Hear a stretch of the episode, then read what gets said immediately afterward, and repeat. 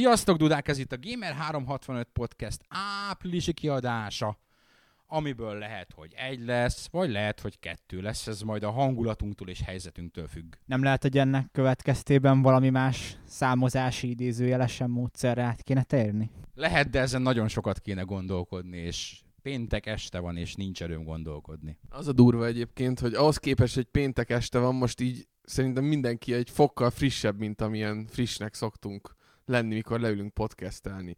És már mindjárt összeakad a nyelvem, tehát ez katasztrofális podcast lesz, de nem lesz az, mert kurva sok téma van. De mit felejtettünk el a bemutatkozást? Somosi László Liquid, Lustig Zsolt, Forhok. Csető Zsolt Drag, Géci Attila Mackó. Olden, nem Mackó. Oldent egyszer ide fogom kényszeríteni egy nagy láncos korbáccsal. Észrevettétek, hogy Olden általában akkor jelenik meg, amikor Starcraftes, Blizzardos vagy Vovos hírekről lehet beszélni, és az utóbbi hónapokban így két-három hónapja nem is láttuk őt. Olden, ha hallasz minket, gyere legközelebb, légy Vagy ha olyan tesztpéldányt kell átvenni. Az, az a rögtön, az olyan, mint a, az ilyen démonnál, a nem tudom, össze kell törni valamit, és akkor el, megidéződik, Oldernél egy Starcraft kódot kell így meglobogtatni, és megjelenik a ködből hirtelen. Előtte nem láttad egy fél évig. Hát pont azért lehet, hogy Starcraft-tel játszik ezer órát. Azóta is könnyen elképzelhető. Na, majd megkérdezzük tőle, hogy ha egyszer találkozunk vele az elkövetkezendő egy évben. De bár beszélhetnénk arról, hogy ki mivel játszott, és nekem még lenne is mondani való, mert kipróbáltam a Gears of War Judgment-et, és arról még tudnék beszélni. De nem fogok. De nagyon-nagyon röviden. Nem, amit a Drag írt nagyjából. 7 pont. Teljesen jó. Teljesen rendben van az, ami. Annak, ami. Mert hogy nem az a Gears of War, amit úgy az ember megálmodott volna, hogy egy olyan, mint az előzőek. Abszolút nem. De én már direkt úgy is álltam neki, hogy, hogy ilyen random emberekkel csoportba kész, nem is, egyedül nem is próbálkoztam vele. És úgy leszámítva azt, ha akadt egy nagyon béna, aki előre rohant, rohamra, gyere vissza, bazd meg! Nem! És így megment meghalni.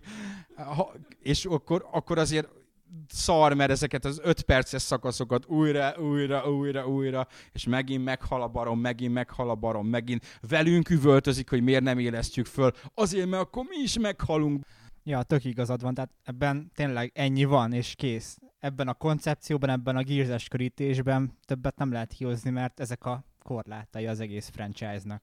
Maga nemében, amit lehetett, azt szinte tökéletesre csiszolták, ahogy egyébként ezt Dream Page le is írta a blogjában ettől még maga a játék nem lesz kiemelkedő persze. Olyan szempontból maximum, hogy, hogy én most játszok a Army of Two, az Ördög kartelje című gangstazolis játékkal, és és annak fényében, tehát a Gears az egy, akár a Judgment egy mestermű, amikor látsz egy ilyen nem túl ötletesen, meg nem túl kreatívan összerakott, teljesen átlagos cover shootert, amilyen az új Army of Two egyébként, hirtelen marhára értékelni kezdesz bármit, amit a Gears csinál ugyanebben a műfajban. A Gearsnek egyébként a bónusz kampányát megnézted? Nem, nem, nem, nem. Én elkezdtem a normált, ott játszogattam.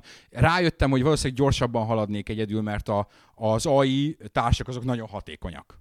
Tehát ők, ők nem, jó, meghalnak, de azért például ők jönnek érted feltámad, vagy fölsegíteni, ha te elhasalsz és, és még a nehezítésekkel, a mit tudom én, covered operations, vagy hogy hívják, azokkal a nehezítésekkel együtt is meg lehet csinálni velük egy-egy dolgot, illetve az új multiplayer módot próbáltam, aminek most nem jut eszembe a neve, Overrun, így van az a neve, az tök poén az a multiplayer mód, különösen a sáska oldalról. A, azzal játszottam. A, a, a kötelesség az egyrészt bájosok volt, uh, amiről nem beszélünk, uh, Elárulom a végét. Nem, de nem. És, és még most is folyik a, a Devil segjuka? Nem, kartel, Devil kartele. Annyi, annyira azért nem rossz, de annyira nem is jó. Írtam nektek a generikus shooter, Army of Two 3, a generikus shooter, a Devil's Cartel? A generikus shooter, az egy generikus shooter. Nem tudom, nem is az a generikus szót de nem mondom. Mint a, mint a generikus, amikor van a, ö, hogy hívják a farok felállító tablettát, ahhoz már késő van, hogy eszembe jusson. Amit minden nap szedek. nem. Viagra. És akkor árulják ezt a generikus változatát, ami kínai. Csücsin, de pont úgy felállítja, csak rákot kapsz tőle. Nagy, nagyjából ez a, az Army of Tools. Nem, nem, nagyon nem, nem, nem, nem, nem. Nagyon jó játék. Nem igazából csak arra, hogy generikus shooter, már megint káromkodunk. Magyarul fogalmazzuk meg. Ne fogalmazzuk meg, generikus shooter, az kész. Az a, az a shooter, ami annyi pontot fog kapni, amennyit kap, amikor majd látjátok a tesztet, és a generikusból úgy be lehet lőni, hogy hát ez egyfajta középérték. Aki mondjuk most a Metacritiken ezt hallgatva hirtelen megnézett, hogy hány ponton áll, hát annyinál az nagyjából az a reális pontszáma neki. Egyébként az az érdekes, hogy így mond, felhoztad ezt a példát, hogy, és talán a múltkor is volt szó erről, hogy igen, egy 7 pontos Gears of War, ami le van csiszolva, kurva jól össze van rakva, de így az előzményeit és a utóbbi 7 év generációs tapasztalait összevetve, ez már 2013-ban csak egy jó fasza 7 pontos valami, hogy emellett ugye egy, nagyon érződik az, hogy mondjuk ott van ez a Devil's Cartel, ami egy 5 pont, ami egyébként jól összerakott, valószínű, csak tök átlagos és tök semmilyen, és, és valószínű ez a legnagyobb hibája neki. Na most ehhez képest ugye többször felmerült most megint, én, én egy kicsit a sniper teszthez próbálnék így vissza, visszakanyarintani, és így, így jelezni vissza, hogy többen írtátok, hogy fú, hát ez egy, ez egy 7 pontos játék, és én, én erre megint csak azt mondom, hogy, hogy a 7 pontos játék az nem itt kezdődik. Tehát a 7 pontos játék az neked ugye, vagy nekünk a Gears of War, Judgment, a Crysis 3. A Crysis 3-nál pont az merült fel múltkor, szintén valami gyengébb címmel, az Aliens-et hasonlítottuk össze, az volt így nagyon közel egymáshoz, hogy mennyivel, a minőségi mérce mennyivel felette van egy Crysis 3-nál, és ami még úgyis egy 7 pontos játék, amire meg ugye az ember a kommentelő, átlagos kommentelő, szar 7 pont, tehát azt arra akarok kiukadni, hogy ne érjük be annyival, hogy egy, egy sniper szintű játékra 7 pont, ne, ne mondjuk rá, hogy 7 pontos. Minőségileg átlag alatti majdnem minden tekintetben, mechanika, látvány, tartalom, összetettség, prezentáció, minden elhiszem nagyon jó, végig lehet játszani, még esetleg jó is szórakozhat vele az ember, lehet bűnös élvezet, mint hogy egy 80-as évekbeli akciófilm is az, de egy 80-as évekbeli akciófilmre sem mondod azt, hogy 7-8 pont, ami mondjuk a, a nem tudom melyik akciófilmre mondod rá, kinek mi. Jó, most ebben nem menjünk bele, mert mondjuk a Die Hard az, mit tudom én, az, az a tökéletes akciófilm a maga műfajában. Tehát az egy 80-as évekbeli akciófilm, meg az első halálos de, de vannak mások is, lényegtelen, ne, ne, ne, ne ebbe az utcába fussunk bele. Jó, tehát most a VHS korszakot akartam mondani 80-as évek helyett. Rambo 3. az nagyon jó.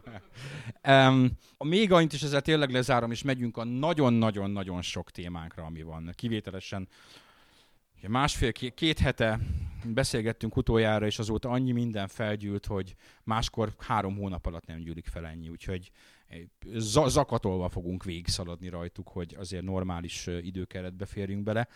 Hogy Army of Two, én nem is igazán értem, hogy ez a soha nem túl kiemelkedő sorozat miért is jutott el odáig. Ez már a harmadik része, a maga idejében az első, bám-bám még voltak erényei, aztán a másodikot inkább a, a környezet, a Shanghai, meg hogy a katasztrófa, stb. És, és sajnos tényleg ez nem egy rossz játék, csak egész egyszerűen a generáció végére eljutott odáig, hogy, hogy már úgy semmi. Tehát úgy, úgy, úgy már, már annyi minden jelent meg előtte ebben a műfajban, annyi mindent elmondtak ebben a műfajban, hogy, hogy azon kívül, hogy, a, a Frostbite 2-nek a konzolokhoz azért kényszerűen lebutított verziója ott robbangat meg rombol alatta, nem tudsz mit felhozni mellette pozitívumként, mert minden más, mindenhol máshol láttál.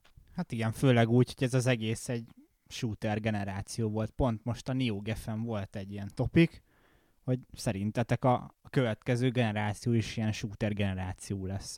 Ugye korábban, ha visszatekintünk, hogy mik voltak ezek a domináns műfajok, talán még előtte a, talán a külső nézetű ilyen, ilyen akciókalandok, aztán előtte mondjuk a platformerek, 3D platformerek, nem tudom, szerintetek mi lehet így a következő generációban? Lesz megint valami új műfaj, ami előre jön, vagy megint a shooterek fognak dominálni esetleg? Nem tudom, a, lehet, hogy szintén NeoGaf, túl sokat emlegetjük, de mindegy ott valaki fejtegette, hogy szerinte ilyen szempontból az ipar az az összeomlás felé rohan. a kreatív összeomlás felé, mert nem tudod, nem tudsz, nem, szerintem igen. Tehát továbbra is jön az újabb FPS generáció, meg az újabb shooter generáció, mert nem látod azt a játék műfajt, ami ezeket felváltaná, és, és, és megyünk bele abba, hogy mindenki szinte ugyanaz a mainstream cinematik akciójáték akar lenni. Szinte minden sorozat az akar lenni. És kicsit, ha Warhawk, te játszottál a Bioshock Infinite-tel. A Bioshock Infinite jóval cinematikabb, nagyon csúnya szó, elnézést kérek érte, de moziszerűbb. Tehát azért látszik rajta is, hogy ő is azért, ha nem is ment el abba az irányba, de azért ezek az ilyen szuperprodukciós elemek ezekbe azért beletették, és, és, és szinte minden, minden más, minden nagy sorozat ebbe az irányba próbál elmozdulni ebbe a, az interakt akciót viszonylagosan lekorlátozó, de ugyanakkor baromi látványos moziszerű valami felé. Én egy valamiben bízok, abban, hogy itt a következő generációban, ugye a Watch Dogs-nak talán a példája az, hogy, hogy megpróbálnak egy csomó elemet összemixelni. És ez már ebben a generációban is néhol felütötte a fejét, hogy addig nem látott kombinációk jöttek elő, illetőleg hozzámertek nyúlni olyan műfajokhoz, mint például akár a Darksiders az Eldához, akár a Tomb Raider is ugye az Uncharted-ot próbálta keverni az ilyen Castlevania-s, Metroidvania-s megoldásokkal. Én bízom abban, hogy, hogy a cső, csőjátékból kiszabadít minket a következő generáció.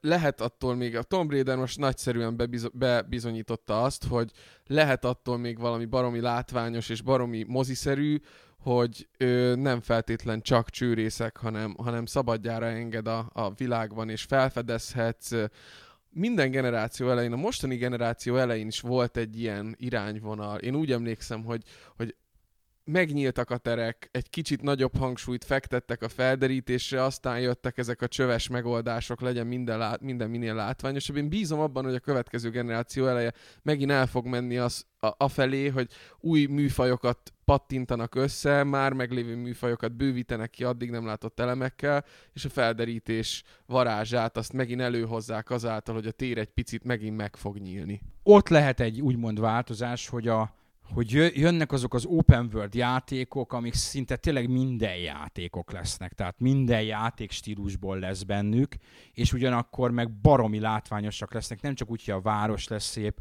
hanem lesz bennük rombolhatóság. Ha megnézed egyébként, és ez lesz a havi egyik témánk, ugye az új Metal Gear hogy ott is a Kojimáik kiviszik open worldbe az új Metal Gear-t, ami annak a, a szériának az életében azért nagyon jelentős változás. És hogy, hogy, hogy mit tudnak majd összemixelni. Amit kicsit a, a Far Cry 3, aki játszott vele volt ilyen, hogy nagyon sok minden volt benne, ilyen hatalmas nagy játszóterek jönnek létre tulajdonképpen, ahol, ahol nagyon sokféle feladatot, nagyon sokféle játékstílus tudsz kipróbálni. Far Cry 3-ban azért ez korlátozott volt, és ebből jön létre, létre valami, valami nagyobb, és, és beleteszik azt, hogy, hogy, hogy, hogy mindig online, ugye, ami szintén beszélni fogunk vele, hogy mindez multiplayer lesz, és létrejönnek ezek a, az ilyen kvázi MMO-k, amik nem igazán MMO-k, de nagyon erősen több játékos élmények nyitott terekben. És... Amiben én még kicsit bízok, és ennek a gyökeres ellentetje, de, de ennek ellenére a kettő együtt simán lehet, az az, hogyha megnézzük, azért az elmúlt egy-két évben az indie játékipar az eléggé fellendült. Gondoljunk csak a Minecraftra, ami bomba nagy siker, tehát 360-on is talán már hány milliónál tart? 6 milliónál tart XBL a játékként, ez iszonyatosan durva szám.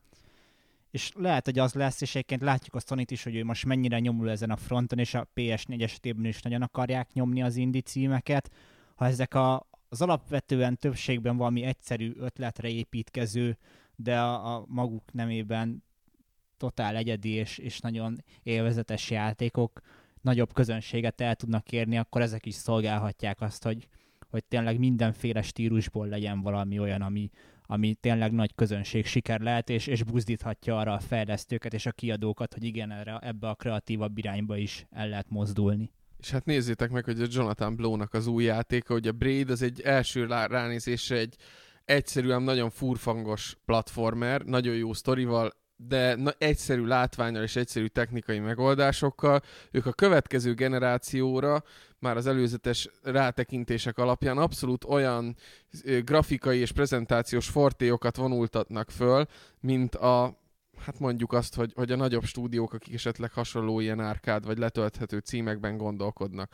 Na most, ha ezek a kis indie fejlesztők is felnőnek technikailag, már pedig a sikereik megengedik azt, és a, a, az anyagi bevételeik esetleg megengedik azt, hogy technológiailag is és fejlesztés volumenében is felnőjenek ahhoz, hogy esetleg dobozos játékokat vagy nagyobb volumenű letülthető címeket adhassanak ki, akkor arról beszélhetünk, hogy az indie új ötletekkel fog a mainstreambe, main, mainstreambe új ötleteket fog injektálni, vagy befecskendezni. Hát, vagy akár magában lesz annyira sikeres, hogy úgymond mainstreamé válik. Ezt én inkább úgy fogalmaznám meg, és nagyon sokszor hozunk mozis példát, hogy azért a mozi, mozi filmeknél is megfigyelhető már 20-25 éve az, hogy van egy ilyen, ezek a nyári blockbusterek, ezek a nagyon látványos 200 milliós cégi orgiák és ugyanakkor vannak mellette nagyon sikeres független filmek, akik anyagilag is a, most néztem, hogy Django Unchained világszinten már 400 millió dollár fölött jár, ami egy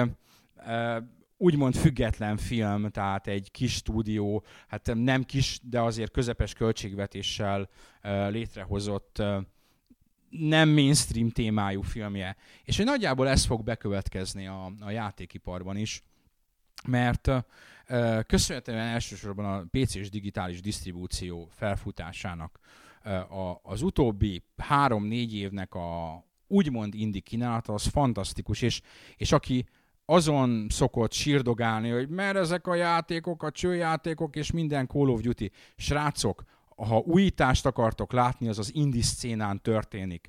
De, de, de nagyon jól, és ott fantasztikusan újító szuper kreatív játékok vannak, aki ezt hiányolja a mai játékokból, az forduljon ezekhez a címekhez. Jó, ezek javarészt PC-n vannak, de egy átlagos laptop általában elfuttatja ezeket. Warhawk nyilatkoz erről valamit, mint aki ezeknek sokkal jobb ismerője azért nálam. Én megmondom őszintén, hogy az indie játékok tekintetében kicsit kicsit szkeptikusabb vagyok.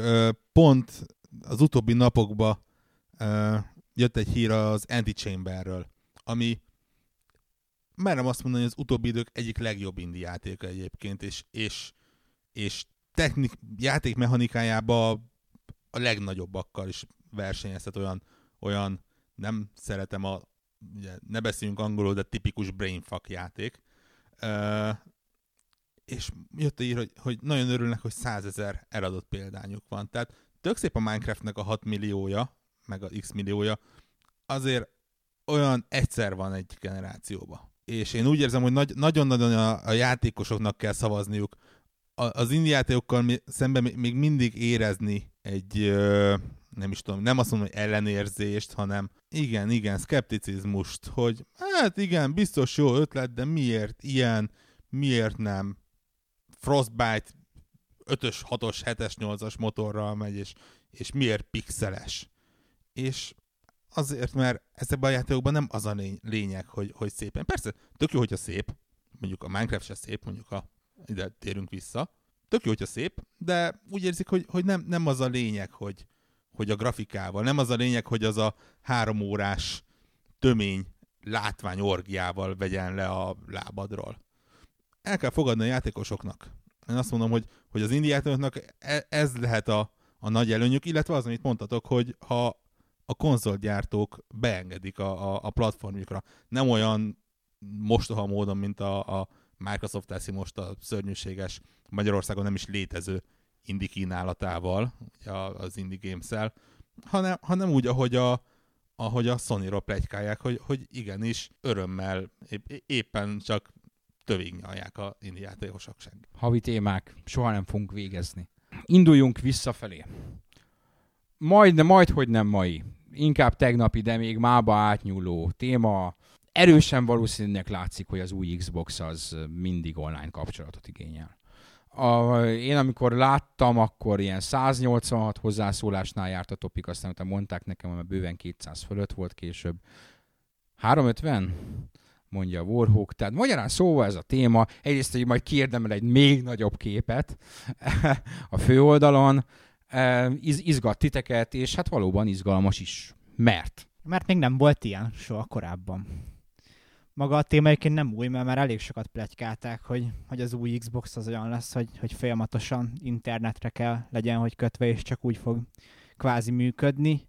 De most azért kapott ez a szokásosnál is nagyobb reflektorfényt, mert jött egy reakció a Microsoft részéről, ami alapján arra lehet következtetni, hogy, hogy azért ennek lehet valóság alapja, ugyanis az, az úriember az kvázi elkezdte védeni az álláspontot. Minden sértődöttem mindenféle bizarr, alternatív, hasonló szituációval példálózva. Két dolog. Első, teljesen személyes. Engem kurvára nem zavar. Tehát ha most ez mindig online lesz, mindig online lesz, tök mindegy, nekem az Xbox 360-am is mindig bekapcsolom, megy fel a live-ra. Ott a routerem belekapaszkodik, ahogy a PlayStation 3-am, a Vitám, a laptopom, a mobiltelefonom és az iPad-em, meg a PC-m is belekapaszkodik rögtön a netbe. Én teljesen személyesen ebből engem nem érdekel. Tehát felőlem aztán legyen mindig online nem fog változni a helyzet ahhoz képest, ami most van. Szerintem, és ez sokaknál így van, szerintem sokaknál így van, aki szerintem kedves olvasó, aki minket olvasol, mi egy online lap vagyunk, valószínűleg van internet kapcsolatot, gondolom. Hát meg azért Magyarország mégis csak a, a jobb helyzetben levő országok közé tartozik ilyen szempontból Európában. Így van. Amit problémásnak látok, az, az két dolog. Az egyik a, az enyhébb, a másik a, a durvább. A, az enyhébb az az, hogy, hogy ezekkel a mindig online dolgokkal, ezekkel a PC-s világban is mindig csak gond volt. Legalábbis a kezdeti időkben. Ugye nem hozom fel újra a SimCity-t, mert múlt ö, adásban eleget SimCity-ztünk, hogy mi volt a SimCity-vel, Mackó megbolondult közbe. Mit, le akarod harapni a saját kezedet? Ennyire fáj. Beleharaptam a kapucnimnak a, a logókájába, nem tudom, hogy hívják ezt a ruhának ezt az elemét, és így belesajdult a fogam, és, és egy ilyen furcsa manővert hajtottam végre itt a casting couchon, amin éppen ülünk. Jaj, kirázott a hideg. De jó lenne most egy videókeszt. Annak is eljön az ideje a Gamer 365 Premium szolgáltatás részeként. Um, na, de ott tartottam, hogy. Szóval mindig csak a gond volt vele, hogy SimCity meg Diablo 3, és akkor az emberek kurva anyáztak, és erre mindig azt mondtam, hogy ez egy ilyen PR rémálom mindig a cégeknek. Tehát az IE is a végül ingyen játékot adott, és valahogy ez mindig rosszul sült el. A másik része az az, hogy eszembe jutott egy két évvel ezelőtti pillanat, majdnem pontosan két évvel ezelőtti pillanat, 2001 dicsőséges tavasza, amikor a PlayStation Network egy hacker támadás következtében 24 napot állt. Akkor ugye nem lehetett online játszani, nem lehetett a PlayStation Store-ba vásárolni, a Sony végül ingyen játékokat adott, és egy PR rémálom lett belőle. Fordítsunk egyet a dolgon, és képzeljünk el egy másik uh, univerzumot, ahol a PlayStation 3 mindig online konzol és a single player játékokhoz online kapcsolat, PSN kapcsolat szükséges, akkor nem PR rémálom, akkor arra a 24 napra rámegy a PlayStation brand. Úgy, ahogy van.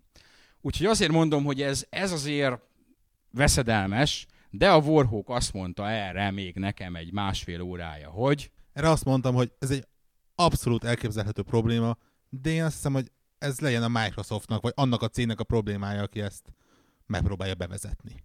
Tehát ott lebeg a fejük felett a kart, hogy igen, ezzel tönkrevágják a brandjüket, ezzel nem nekem kell aggódni, valószínűleg őknek egész sok okos kis ember dolgozik ott ahhoz, hogy a megfelelő ellenlépéseket megtegyék ez ellen. Szerintem inkább nagyobb gond, és nem a, nem a Microsoft vagy bármelyik konzolgyártó részéről, hanem a játékosok szempontjából, hogyha itt most egy ilyen aprócska, egyszerű logikai ugrást vég, véghez viszünk, akkor jöhet a kérdés, hogy oké, okay, de miért teszik ezt? És akkor jöhetnek a teóriák, hogy hát, ja, lehet valószínű azért, mert nem akarják, hogy kalózkodjál. Köcsög, ne játsszál használt játékkal, úgyhogy valószínű, hogy ezek állnak a háttérben, és azért ezek már olyan dolgok, amik miatt jogosan háboroghatnak sokan, hogy de hát nekem is most a játék kollekcióm fele, háromnegyede bármennyi használt játékokból áll, mi lesz most velem? Igen, ez itt a nagy kérdés, hogyha, hogyha ezt azért csinálják, hogy a használt játékokat kivonják így a forgalomból, hmm, az ott akkor ott lehet, ott, ott vásárlókat fognak veszteni. Én mindig azt mondom, hogy valószínűleg ezek a cégek számolnak. Én feltételezem, hogy számolnak, hiszen a mi kis szaros cégünk is szokott számolni, eh, pedig mi aztán nagyon rosszul számolunk, de azért szoktunk számolni, és gondolom, hogy egy ilyen sok milliárdos dolláros vállalkozás az, az számol. E, és én csak azt tudom feltételezni, hogy, hogy amit így elvesztenek egyrészt, azt ők úgy gondolják, hogy a mindig online-nal, a descendre kinyomott hirdetésekkel, a különféle szolgáltatásokkal visszanyomják. Sőt, nekem van egy olyan teóriám is, hogy ez a szörnyűséges Microsoft Master Plan része, amikor azt mondják, hogy jó, Xbox Next debütál 2013 novemberében, a konzolára 150 dollár, feltéve, ha veszel mellé egy három éves Xbox Live Gold prémium előfizetést. Ala mobiltelefonok. Olyannyira, hogy én jelenleg azt tartom a legvalószínűbbnek, hogy az új Xbox elsődlegesen, legalábbis Amerikában egy ilyen előfizetéses modellel lesz megjelentetve, mert ha mindenki visszaemlékszik, akkor, akkor rémhet mindenkinek, hogy tavaly nyáron talán, akkor kezdte az, a Microsoft Amerikában előfizetéses formában 99 dollárért árulni az Xbox 360-at, ez nyilvánvalóan egy, egy, egy hűségszerződés tartozott, két évre elő kellett fizetni az Xbox Live-ra, amiben persze bele lett építve a konzolnak a teljes ára, tehát ha megnéztük, hogy a két év végén mennyit fizetsz, akkor, akkor kijött az, hogy kb. ugyanúgy jöttél ki, mint ha vettél volna egy, egy konzolt, de mégiscsak előr, elérhetőbbé vált az egész, mert mégiscsak hát 100 dollárért mit kap az ember, ha a konzolpiacon végignéz. Wii Minit. Óját, óját, nem tudom, lesz-e idő, hogy ma beszéljük róla, lesz akkor, akkor beszélünk, ha nem, akkor majd következő alkalommal. Tehát könnyen lehet, hogy ez lesz. Mondjuk Európában ez már egy, egy problémásabb dolog, mert ugye itt nem egy országban kell ezt az egészet véghez vinni, de de én nagyon valószínűleg tartom, hogy ez egy, egy kísérlet volt annól a Microsoft részéről, és ők nagyon ebbe az irányba akarnak elmenni, és ha így lesz, akkor, akkor ez a Always Online megoldás, ez, ez valóban logikusnak mondható. És az sem véletlen, hogy egy csomó kis országban is bevezették a, a live-ot, a hivatalos live-ot, tehát nem feltétlen azért vezették be, hogy mondjuk Magyarországról is hatalmas pénzeket szedjenek össze a live előfizetésekről, hanem Főleg úgy, hogy hát 200 forintért tudsz játékot venni, hát abból hogy jön sok pénz? Ja, hanem azért, mert Drag megvonja a vállát, hanem azért, hogy itt is ezt az előfizetéses modellt esetleg bevezessék. Ami egyébként, hát, így első gondolatom az, hogy hát... Az egy kurva jó modell. Mármint nem, nem, lehet, hogy nem neked, de az egy nagyon-nagyon bizonyított modell. Az iPhone nem lenne, meg ezek a drágább mobilok sehol nem lennének a, a nélkül a modell nélkül. Így van, csak itthon valahogy minden nem úgy sül el, ahogy kellene. Tehát itthon iPhone 4-et hogy veszel? Úgy veszel 100 ezer forintért, hogy meg, mellé megveszed a havi 20 ezer forintos telefon előfizetést, amire egy átlag magyar ember keresetének a több mint 10%-a rámegy. És mégis megveszik egyébként. Jó, nézd azok a mobil szolgáltatók, akiket nagyon szeretünk, és jövőben is számítunk arra, hogy majd a fantasztikus mobil játékok terén sokat segítenek nekünk, de látni kell, hogy a Microsoft, a, pont ezeket az akciókat nézed, az ő árazásuk Magyarországon talán még jobb, mint az európai átlag, sőt nem talán, hanem biztos, hogy még jobb, hiszen 200 forintnak megfelelő pontért más nyugat-európai országokban nem kaptál játékot az akciók során, itt pedig kaptál. Ha ebből indulunk ki, akkor a magyar Microsoft árazásában egy a hazai piachoz igazított modellt fog alkalmazni, de majd ha bejelentenek bármit is, simán el fogunk menni hozzájuk, és eléjük dugjuk a mikrofont, és ezt a kérdést fel fogjuk tenni nekik, hogy mi, mi lesz, ha ez lesz, és tudnak erről mondani valamit. Szerintem, ha valakinek csak nincs valami mondani valója még erről a kérdésről, mi ne töltsünk 350 percet erre ezzel. Csak nagyon röviden annyi, hogy ugye miután megjelent ez a hír, itt nálunk is volt, aki talán körbelinkelte a dolgokat, hogy nem csak nálunk volt ez nagyon-nagyon felkapott hozzászólás, hanem a netszerte mindenhol, tehát ez nem csak Magyarországon okoz megrökönyödést ez a, ez a dolog, hanem a, a világnak az úgy, általunk úgy gondolt sokkal fejlettebb, vagy sokkal technológiailag sokkal felkészültebb országaiban is, tehát azt le kell vonni majd a Microsoftnak, hogy, hogy a, tehát a reakciókat valahogy mérlegelniük kell. Lehet, hogy nem számítottak ennyire ne- negatív reakciókra, persze lehet, hogy ez is bele van kalkulálva a dolgokba. És egyébként úgy, ez egy ilyen titkos információ, hogy lesz valami olyan gimmickje a, az Xboxnak, amire így egyáltalán nem is gondoltunk. Ezt így hallottam megbízható forrásból. Hogy lesz, lesz egy olyan gimmick, amire még így nem, nem, nagyon, nem nagyon terjed róla a pletyka. Úgyhogy kíváncsi leszek. Neked ilyen szuper titkos forrásaid vannak, akkor miért nem hozzuk le hírként basszus? Exkluzív info. Valamiféle orális szexualitással kapcsolatos? Anális szexualitással kapcsolatos? Az annyira nem érdekel. Ha minden reggel leszop, akkor azt mondom, hogy oké. Okay. Always online. Miért? A géppel csinálod, az nem megcsalás. Azt hiszem, hogy a gödör alján csattan, csattantunk így most ezzel. Úgyhogy most már csak felfelé tudunk menni, illetve annyira nem, mert szomorú hír. Disney azt mondta, hogy LucasArts 31 év után a viszontlátásra menjen mindenki oda, ahova akar, de nem itt fog dolgozni. Ö, Szerintem nagyjából ugyanazt akarja majdnem mindenki mondani. A dolognak van, van egy emocionális oldala, és van egy racionális oldala. Emocionális oldal- oldalról most mind a négyen valószínűleg egymás várára borulva sírunk. Tehát, tehát mi, mindenkinek megvannak az emlékei, van akinek a Monkey Islandről, van akinek az X-Wingről, van akinek a Dark Forces-ról. Racionális oldalról konkrétan, ha én lennék a Disney vezérigazgató, az nem vártam volna eddig. Dögöljél meg, te rohadék!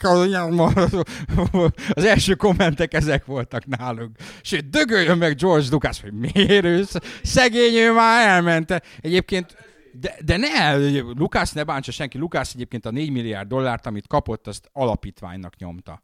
Úgyhogy Lukásznak meg van bocsátva az összes szar, prequel, meg a minden fos, amit csinált.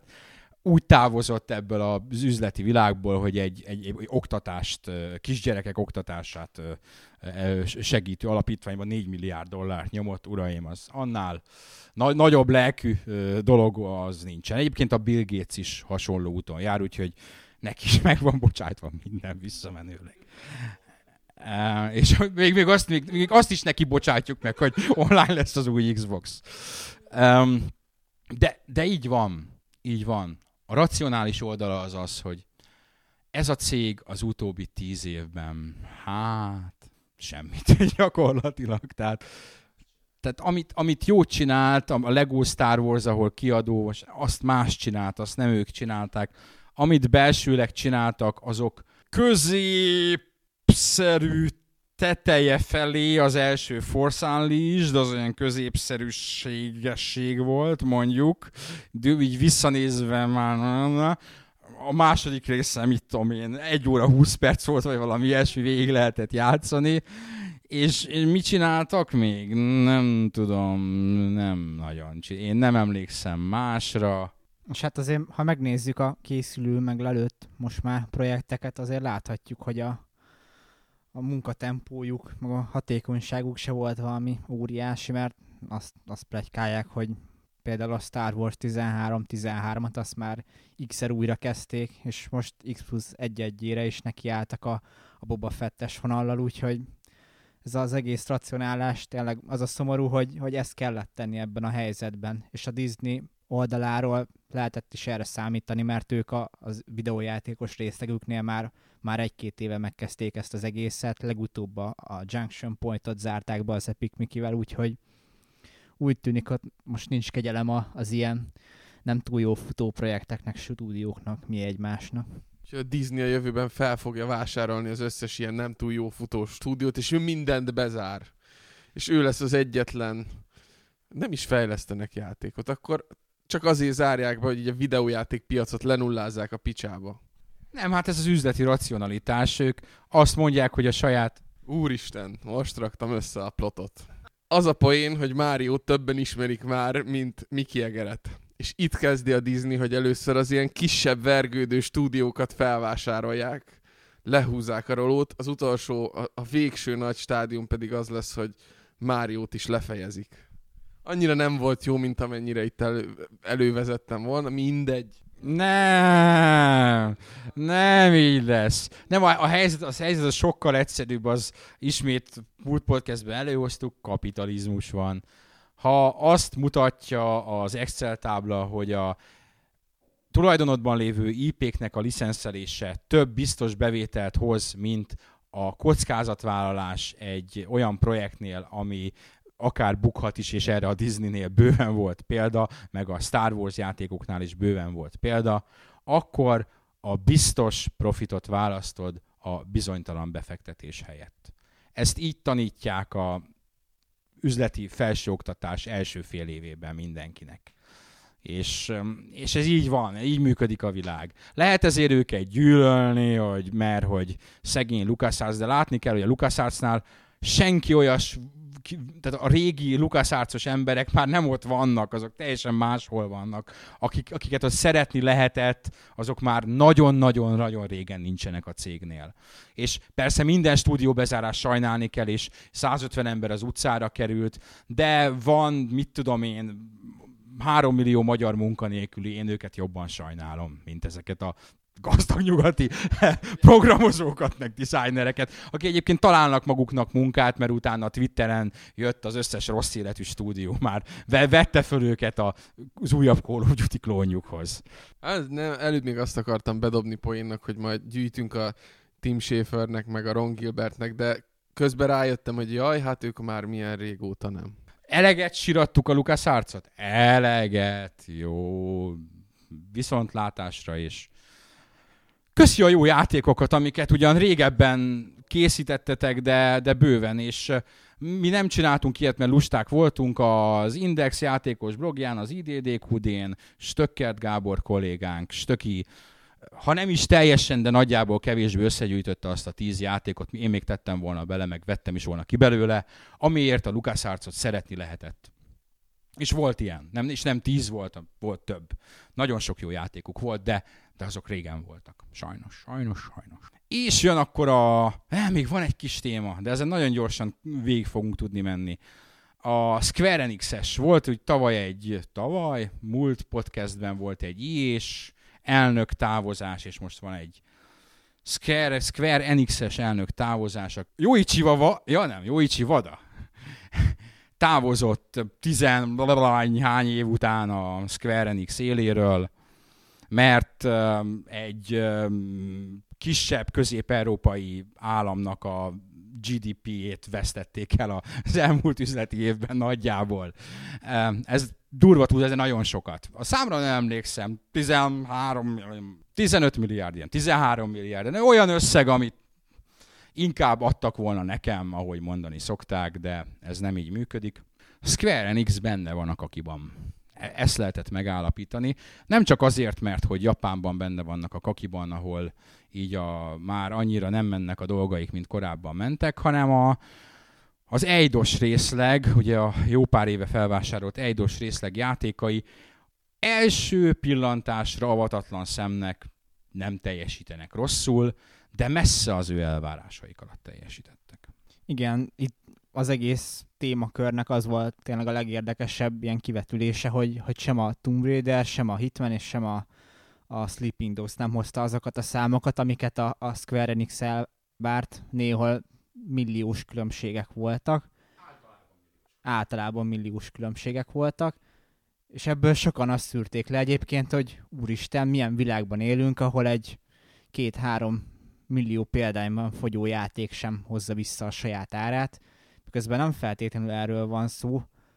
Én több mint valószínűleg tartom, hogy azért ezek a Tomb Raiderek, hitmenek azért minimum null adósuk, de inkább nyereséges projektek voltak, de azért azon túl, hogy a projekteket önmagában is kell vizsgálni, mégiscsak egy óriás, óriás nagy cégről van szó, ahol rengeteg minden fut egymással párhuzamosan. Ha ezek a projektek, amiket a önmagukban nézve profit, profitot hoznak, nem hozzák be a kellő nyerességet, akkor a többi kiadást nincs, mit, kom, nincs mivel kompenzálni.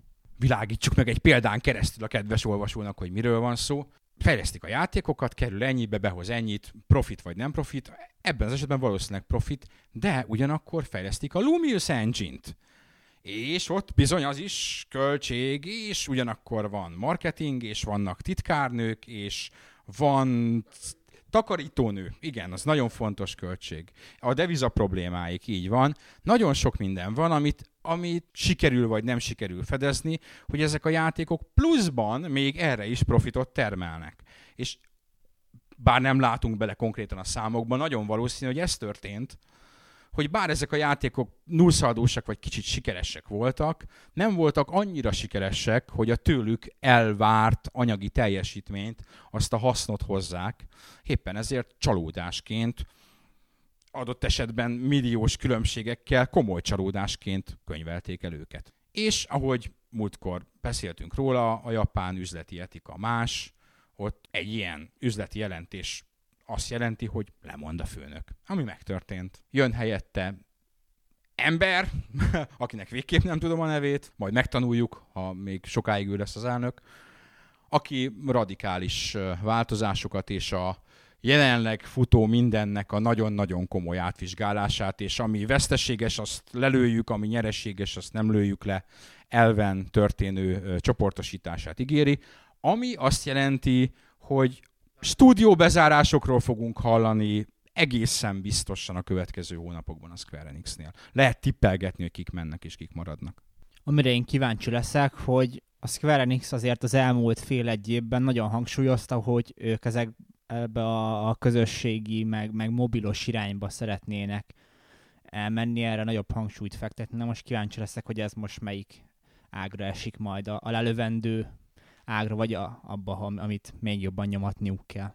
Legalább annyit jó lenne látni, hogy végre a, a Square Enix-nek a, a japán részlege is, please, mutassatok már valamit. Hol van már a tíz évvel ezelőtti Squaresoft, ami egy év alatt annyi klasszikus címet adott ki PS1-re, hogy összeszartuk magunkat. Most meg kesergünk azon, hogy a Final Fantasy 13 első, második, harmadik része mennyire nem méltó az összes többihez. És akkor ez még talán a legjobb a felhozatalukból. És ha jól tudom, ezek a játékok anyagilag is sikeresek voltak, tehát ezek a Lightning Returns is végül is egész jól fogytak. Most csak nehogy... Hát az még nem, mert meg kell jelenni, de egyébként igen. Igen, a második részre gondoltam. Nehogy az legyen a vége, hogy, hogy le, elmennek az abszolút commerce irányba, és ugye már a Final Fantasy 13 és annak a folytatása is valamilyen szinten a commerce vonalra vitte el a Final Fantasy-t, ami sokaknak tetszett, többeknek nem. Nehogy az legyen, hogy, hogy ez, ráállnak ők is erre az olyan, olyan jellegű folytatásgyárra, amely a játékoknak a, a színvonalát és a kreativitását háttérbe helyezi a, a népszerűség oltárán. Szerintem ez simán múlt idő. Szerintem náluk számos probléma van, és, és ebbe végképp nem akarok belemenni az ő gondjaiknak az elemzésébe, de szerintem az egyik gondjuk, hogy általában a JRPG, mint műfajnak a népszerűsége jelentősen csökkent. Japánban kevésbé, ott még oké, okay, nyugaton nagyon. Tehát ha belegondolsz az, hogy PlayStation 1 korszak, PlayStation 2 korszak, ott mit jelentett egy JRPG megjelenés, akár sajtóban, hogy átfordítsam a mai Gamer 365-re, akkoriban nem a Battlefield 4 kapott 120 pixel hosszú ajánlóképet, vagy, vagy 240 pixel hosszú ajánlóképet kapott volna, hanem a Final Fantasy 9 vagy 10. Úgyhogy a mainstream gamer lezárja a Square Enix vonalat, le van szarva a JRPG, Soul River csináljatok köcsögök. Legyen ez a végszó a Square Enix-nél, tényleg, az gondolom sokaknak a... Én soha nem játszottam azokkal a játékokkal, de csatlakozom hozzátok, hogy Soul River-t köcsögök. Tessék. Én szerintem meg mindig túlértékelt volt egy picit a Soul River, de csendben maradok, mert kapok egyet baloldalról. Bú! Na és most tényleg főmenü, amit főmenünek szántunk, de most már így deszhet lesz belőle. Game Developers Conference 2013. Röviden így hirtelen két olyan dolog jut eszembe, amiről mindenképpen beszélnünk kell. Az egyik az előző podcastben már félig kitárgyalt Kojima féle trailer, ami kiderült, hogy mégsem volt CG a Joaim, és kiderült, hogy ki volt, nem, egy ember de nem CG, és végre leleplezték a Metal Gear Solid 5-öt, ami A konferencia alatt, vagy a Konami bemutató, vagy a Kojima Productions bemutató alatt határozottan úgy tűnt, hogy egy játékot csinálnak a két játékból, ahogy ezt az előző podcastben már így belengedtük, hogy a Ground Zeroes valami prológus, és akkor utána jön a Phantom Pain, és akkor ebből a kettőből Metal Gear Solid 5 lesz, de kiderült, hogy nem így van. Ez két külön játék, de továbbra is a Ground Zeroes a prológus, és utána 9 évvel, ha jól emlékszem, játszódik a Phantom Pain, mert Big Boss 9 évig kómában van.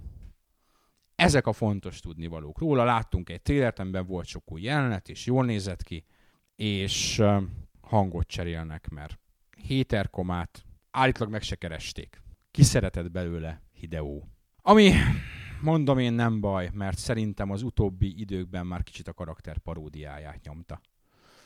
Talán ezért is szerettek ki belőle. Um, én kedveltem a hangját, de nem bánom, hogy más jön. Ott is volt egy olyan, hogy Kiefer Sutherland, aztán állítólag mégsem hanem Kiefer Sutherland egy más karakter lesz, és nem Big Boss. 24-ben hogy hívták Kiefer Sutherland? Jack Bauernek. Ő lesz Jack Bauer, a, beépítik a Metal Gear. Problémás, mert ez a 80-as éveknek a elején közepén játszódik. Kis, kis Jack Bauer, és ott fogja kínozni a, a rapterroristákat? Nem tudom. Jó, én nem láttam a sorozatot, nem vagyok sorozatnéző ember. Warhawk most mondja, hogy túlélt három atomtámadást akkor, te, akkor abszolút helye van a Metal Gear sorozatban, azt, azt gondolom, hogy Jack Bauer egy jó új szereplő lesz, és aki szerette a 24-et, az meg fogja venni az új Metal Gear-t. Különösen, mert sok minden nem derült ki egyébként az új játékról ezen kívül. Nem, de azt lehet látni, hogy ez a Fox Engine nagyon-nagyon jól mutat itt az ilyen kültéri jeleneteknél, és ahogy így a, az előző trélereknek, azt hiszem a Ground Zeroes-ból voltak olyan jelenetek, hogy pikk átvált nappali jelenet, de pikk átvált éjszakai jelenetbe, tehát olyan dinamizmus lesz majd megvalósítva ezzel az engine-nel, amit talán még nem láttunk, és megmondom őszintén, nekem azt tetszik ebben az egészben a legjobban, hogy nem városi, nem urbánus környezet, hanem szabadtéri, természetes környezetet próbálnak valahogy visszaadni, és az számomra mindig vonzóbb egy nyitott világban, hogyha szabadtéri környezetben garázdálkodhatok, mint egy, egy ilyen Lego városban, vagy akármilyen. Most nem konkrétan a Lego játékra gondoltam, hanem egy ilyen építő elemekből, láthatólag építő elemekből összerakosgatott nagyvárosban. Minus Liberty City. Az nem az nagyon jó, az még mindig nagyon jó Liberty City, a GTA 4-es Liberty City, de nem erről van szó, hanem még mindig a Metal Gear-ről, uh, ami valóban jó néz ki, és uh, úgy tűnik, hogy a Kojimáék a Capcom mellett az a japán cég, akik nagyon rákészülnek erre a következő generációjára, helyén van egy nagyon frankon kinéző technológia, tényleg nagyon jó volt ez a tech demo, ahol váltogatták, mutatták nappal ugyanazt a jelenet sort, amit korábban éjszaka. Tehát az látszik, hogy az egy, az egy kész technológia, tehát az már működik, azzal lehet játékot gyártani.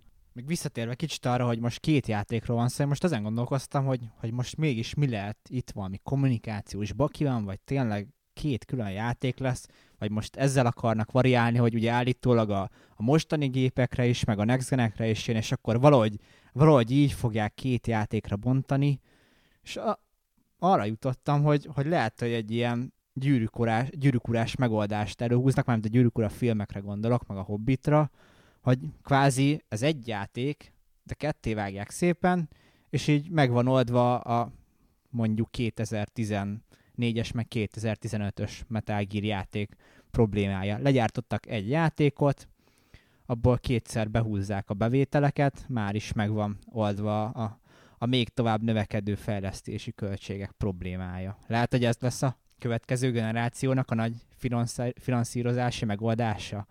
Rájöttünk itt a lényegre. Az Always Online mellett az újabb rémálom.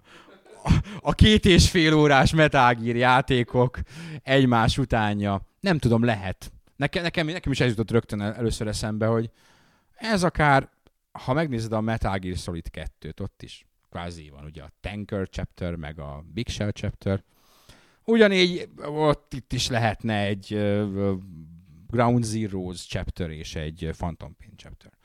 De nem így lesz. Vagy ha Kojima esetleg még így is gondolta, akkor ami marhára nem így gondolja. Nem, nem. Két játék, két doboz, két letöltés. Kapcsolod össze azzal, amiről múltkor beszéltünk, Saints Row 4, adott a város, adott egy világ, amit megalkotnak, az első játszódik 9 évvel korábban, beleraknak akár egy teljes nagy sztorit, jön a második rész egy év múlva, minimálisan megvariálják az asszeteket, kicsit újabbak a, a járművek, kicsit újabbak a felszerelések, néhány helyen megváltozik a világ, mert kilenc év alatt sok minden történik, és már is kész a két új rész, hogy jól elkülöníthetően, akár egyedi hangulattal, egyedi történetszállal felvértezve, akár két teljes értékű játék is legyen belőle a végén. Nem volt ez a megközelítés idegen ettől a generációtól sem igaz, egyetlen játék csinálta, a GTA 4, ahol a két epizód az gyakorlatilag, gyakorlatilag két teljes értékű játék volt, ha a játék idejét nézed, azok ilyen 10-12-13 órás, ami manapság játékidőben abszolút egy teljes játék, és tartalomban is ugyanazt a várost használták, csak, csak újdonságokkal, és új karakterrel, és új missziókkal, és új mindennel. Tehát ha, ha ezt még kicsit feljebb húzzák, hogy kicsit bővítve, meg jobbra-balra, lehet, hogy új játékként el tudják adni majd a Metal Gear Solid 5-3-at.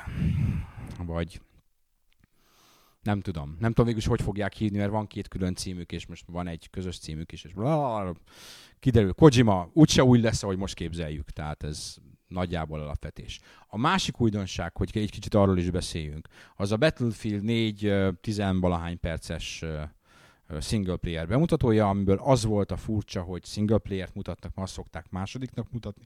Általában multiplayer-t mutatnak először a Battlefield játékokból, most nem. És azzal szemben, hogy arra tippeltünk, hogy a Frostbite 2-nél fogják fölpöccinteni ultra beállításokra a, a, a grafikai menükben a különféle opciókat. Egy Frostbite 3, tehát egy új motor van alatta, ami látszik is, mert, mert, mert szebb, mint a Frostbite 2 Ultrán PC-n nagyon jól néz ki.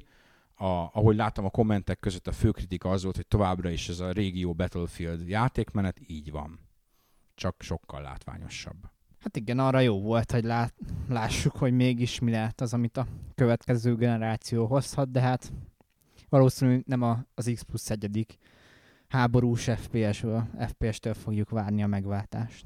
Meg hát a Battlefield az inkább mindig multiplayer, tehát a, a több újdonságot, vagy a több több új belépőt, azt ott várom, numero egy, numero kettő. Nem szabad elfelejteni, hogy a Battlefield az egy nyitó cím lesz. Tehát a, persze most nem akarom előre leírni a PlayStation 4 vagy Xbox Next akármi nyitó kínálatot, de nagyon ritka az, hogy a nyitó kínálatban van az áttörő szuper új játék. Előfordul, előfordul, de ritka nagyon inkább a kivétel, ami erősíti a szabályt néha, mint az, hogy, hogy, hogy belekerüljön egy ilyen játék. Ami engem így a Battlefieldnél még jobban letaglózott, bár tudjuk, hogy a, az olvasót általában a Battlefieldek és a hasonló játékok talán jobban érdeklik, de volt ott az Unreal Engine-nek egy eddig nem látott demója, ami valahogy úgy nézett ki, mintha ténylegesen valami 2000-es évek elejéből valami filmből néznél valami CG animációt, vagy konkrétan valami CG mozit néznél, irgalmatlanul, irdatlanul, hihetetlenül jól nézett ki, hatalmas méretek, olyan részletességű dolgok és olyan effektusok, amiket még talán az eddigi bemutatókba, se a killzone se, a, se az elementálos uh, Unreal videóban nem láttál, és az egésznek valami olyan, ott a végén, amikor kimegy a városba, már már hihetetlen összetettségű grafikai színvonalat prezentáltak, aminél viszont megint felmerül az emberben, hogy ok, nem tudom, hogy ti láttátok, és akkor visszacsatolnék az Element vagy Elemental videóhoz, hogy volt ott egy összehasonlítás, hogy a nyári PC és GeForce GTX 680-as verzión futtatott Elemental, és a PlayStation 3-on futtatott Elemental, vagy bocsánat, PlayStation 4-en futtatott Elemental demo, és hát olyan, mintha a PlayStation 4, mintha mediumba futna ahhoz képest, mint amit nyáron a GeForce 680-as kártyán mutattak. Most itt abszolút nem a platform háborúra akarok kiukadni, hanem arra akarok kiukadni, hogy, hogy bizony ki fogják nekünk szúrni itt a szemünket ezekkel a látványos, beharangozó Next Gen videókkal, és a végén lehet, hogy csak egy olyan látványt fogunk a végén kapni, ami egy ilyen medium grafikai beállítás szint. Ha nem látta még az olvasó, akkor érdemes erre rákeresni, tehát ez arról szól, amikor az a tűzdémon fölül ott a trónszobában, és akkor potyognak körülötte a kövek, meg folyik a láva, szinte mindenből vissza van véve. Mármint, hogy a, a nyári első bemutatóhoz képest. Ja, továbbra is nyitó, nyitó technológia, úgymond a technológia első verziói a, a konzol nyitó kínálatában, vagy a konzol első inkarnációján.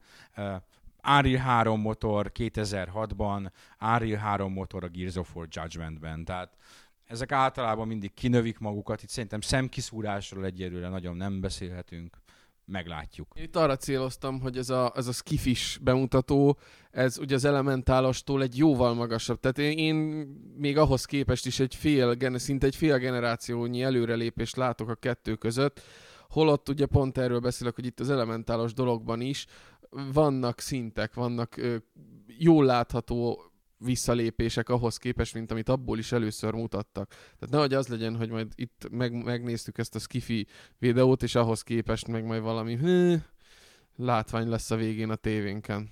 A látvány biztos nem lesz, nem fog ilyen jó kinézni, a, a, vissza kell menni a PlayStation 3 Unreal Tournament 3 tech demóját, amit valamelyik E3-on mutattak, amíg a gép megjelenése előtt, és talán megnézni a PlayStation 3-on az igazi Unreal Tournament 3-at nem ugyanaz a játék, ezek tech demók, nagyon jól néznek ki. Én azt mondom, hogy ha ennek a látványvilágnak még egy ilyen visszaskálázott változata is ingame interakcióval egybe teljesen rendben vagyok vele, én ezt abszolút elfogadom Next Gen látványnak. Én amit nem tudok egyébként az az, hogy ugye az Unreal Tech demóknál szokott az lenni, hogy előbb-utóbb egy játék lesz belőlük.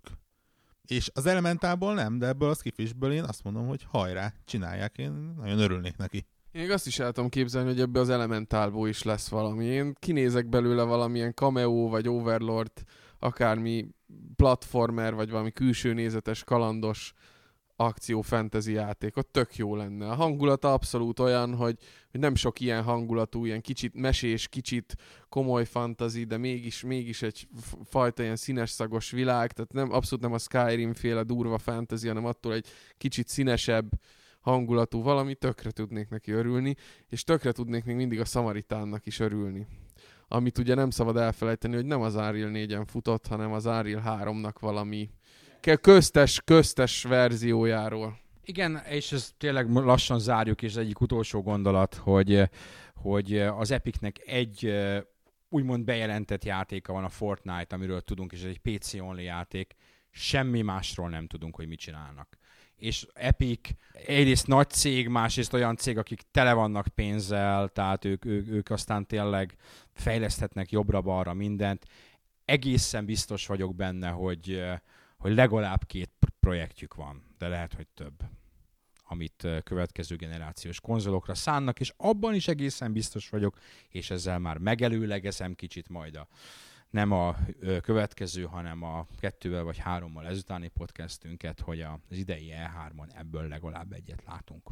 Én megkockáztatom, hogy kettőt, a két gépre esetleg egyet-egyet. Akár, de ez még a jövő, mint hogy az is, hogy áprilisban visszajövünk-e még egyszer, elképzelhető. Sziasztok, játszatok sokat! There are loved ones in the glory whose dear forms you often miss when you close your earthly story. Will you join them in their bliss? Will the circle be unbroken by and? By and by is a better home awaiting in the sky, in the sky.